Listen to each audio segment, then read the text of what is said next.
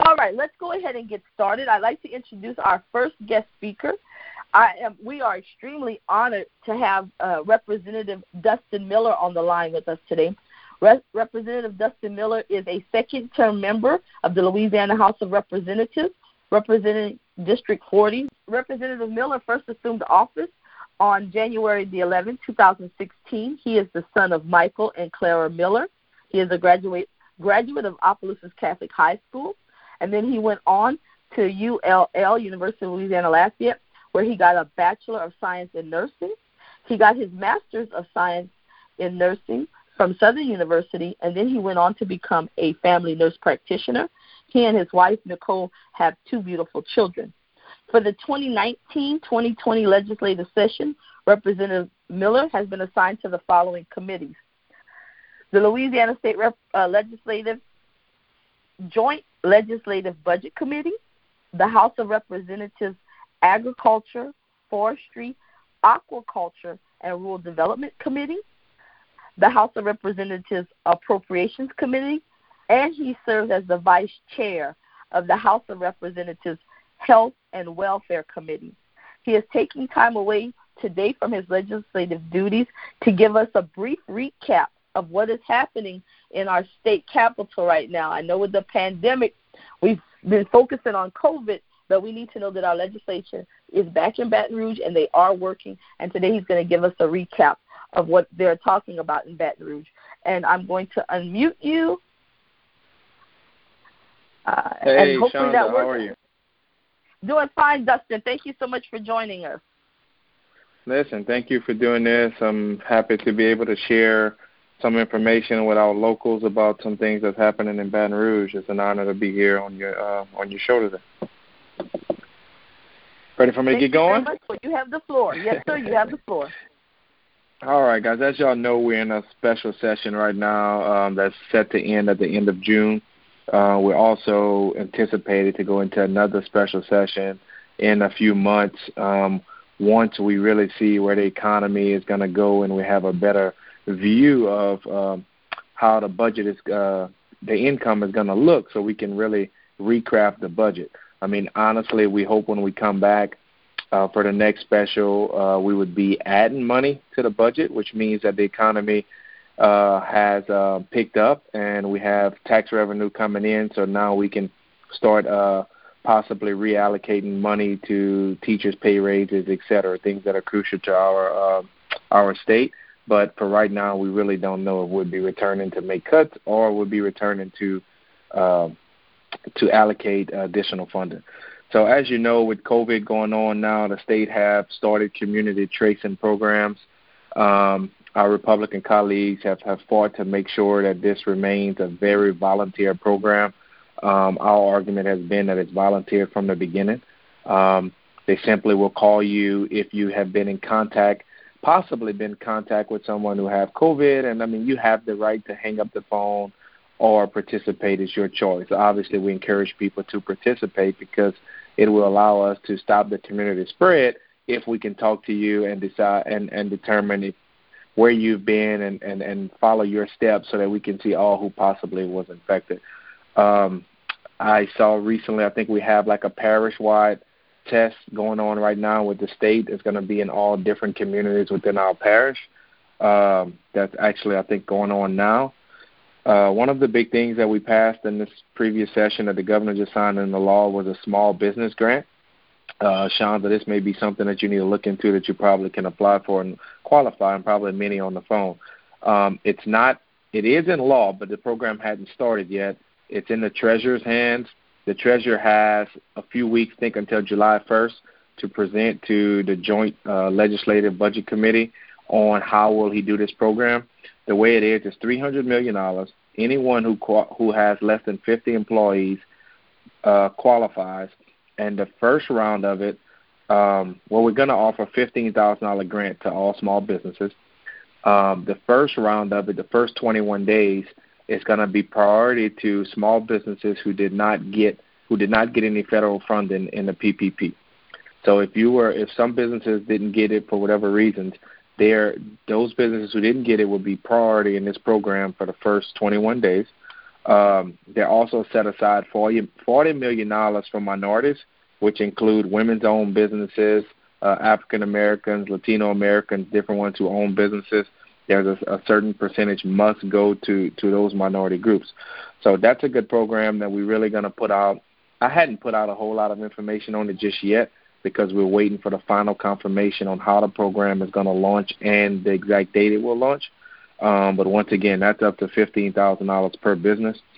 Another big talk that's going on now in the legislature, a lot of debating going on, is the tort reform bills. Um, the governor actually vetoed the bill that was passed last session, but currently we have uh, three or four bills right now that's readdressing the tort reform. Just to give everybody a little update on that, I mean, the, the, the authors of these bills are saying that it's going to lower our insurance rates.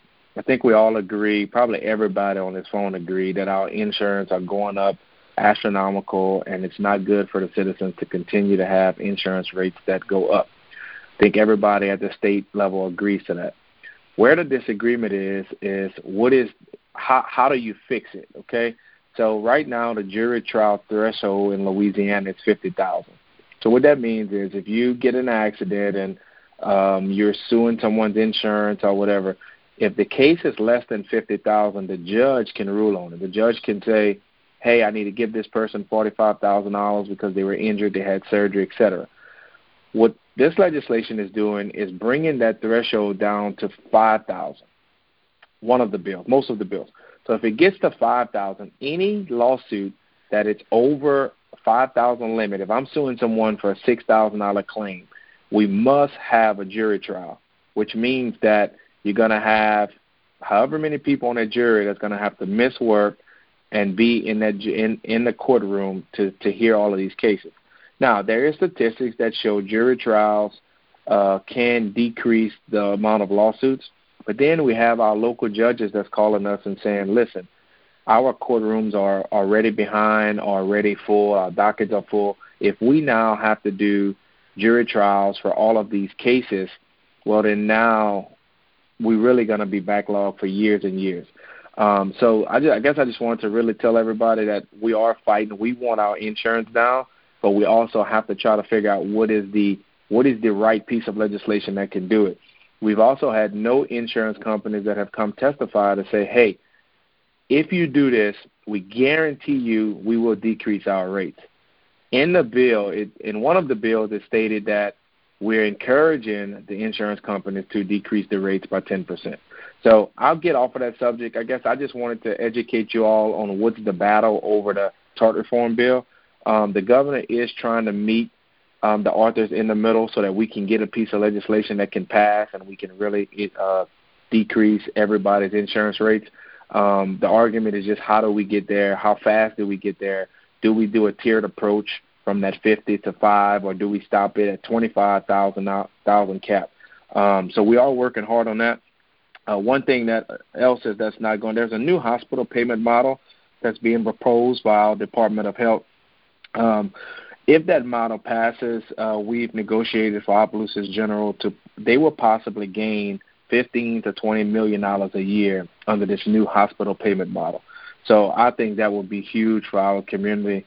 Um, if we can get this new payment model passed, and uh, our local hospital can benefit from that, of course.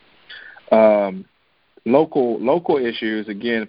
Truancy program. I got a hundred. Well, currently we have a hundred thousand dollars allocated to help uh, St. Landry Parish develop a truancy program parish wide. Um, that bill is currently in the uh, HB1. It's our budget bill. It's currently on the Senate side.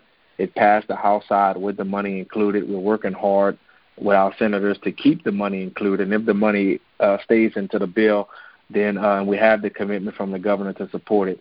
Hopefully, we can help St. Landry Parish uh, school system start a truancy, restart their truancy program here in St. Landry. Uh, capital outlay, that's our uh, money bill to do capital projects. Uh, I'm excited to say so here in Opelousas, for instance, we were able to get them five hundred thousand cash to uh, to help. I think they're having a, a severe issues with their uh, sewer system, um, and they have to do some major upgrades. Um, we have in priority two uh, 2.5 million for roads upgrades, and along with that, we have 500,000 cash for roads upgrades as well. We're pretty confident that 2.5 million that we have for roads upgrades will get funded this year. Uh, me and the mayor, the mayor and myself, are very, very excited that we were able to get that in the bill.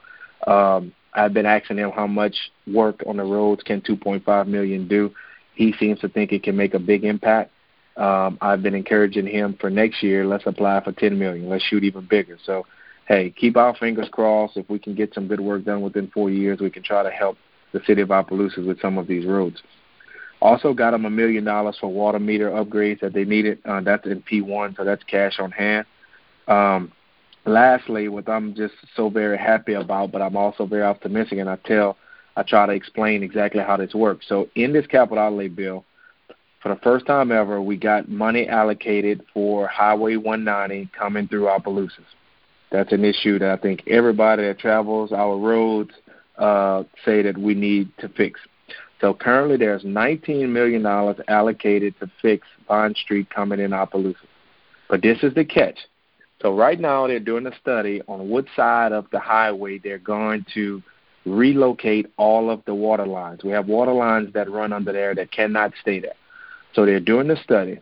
After the study is complete, we have to go and buy right of ways on that side throughout Bond Street completely. So that's going to be a process. This won't happen overnight. Um, once all of that occurs, then, like I said, we have to buy the right of ways. Then we have this money in storage so that we can move it up to where we will have the funding to match the federal funding to redo the road. I would be lying if I told you that I expect it completed within this four year term.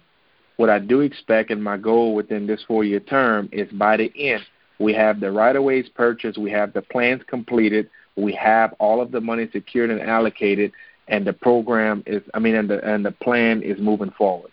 Um, that will be that is priority on our list to get Bond Street completed. Um, it's just a process uh, to get it done.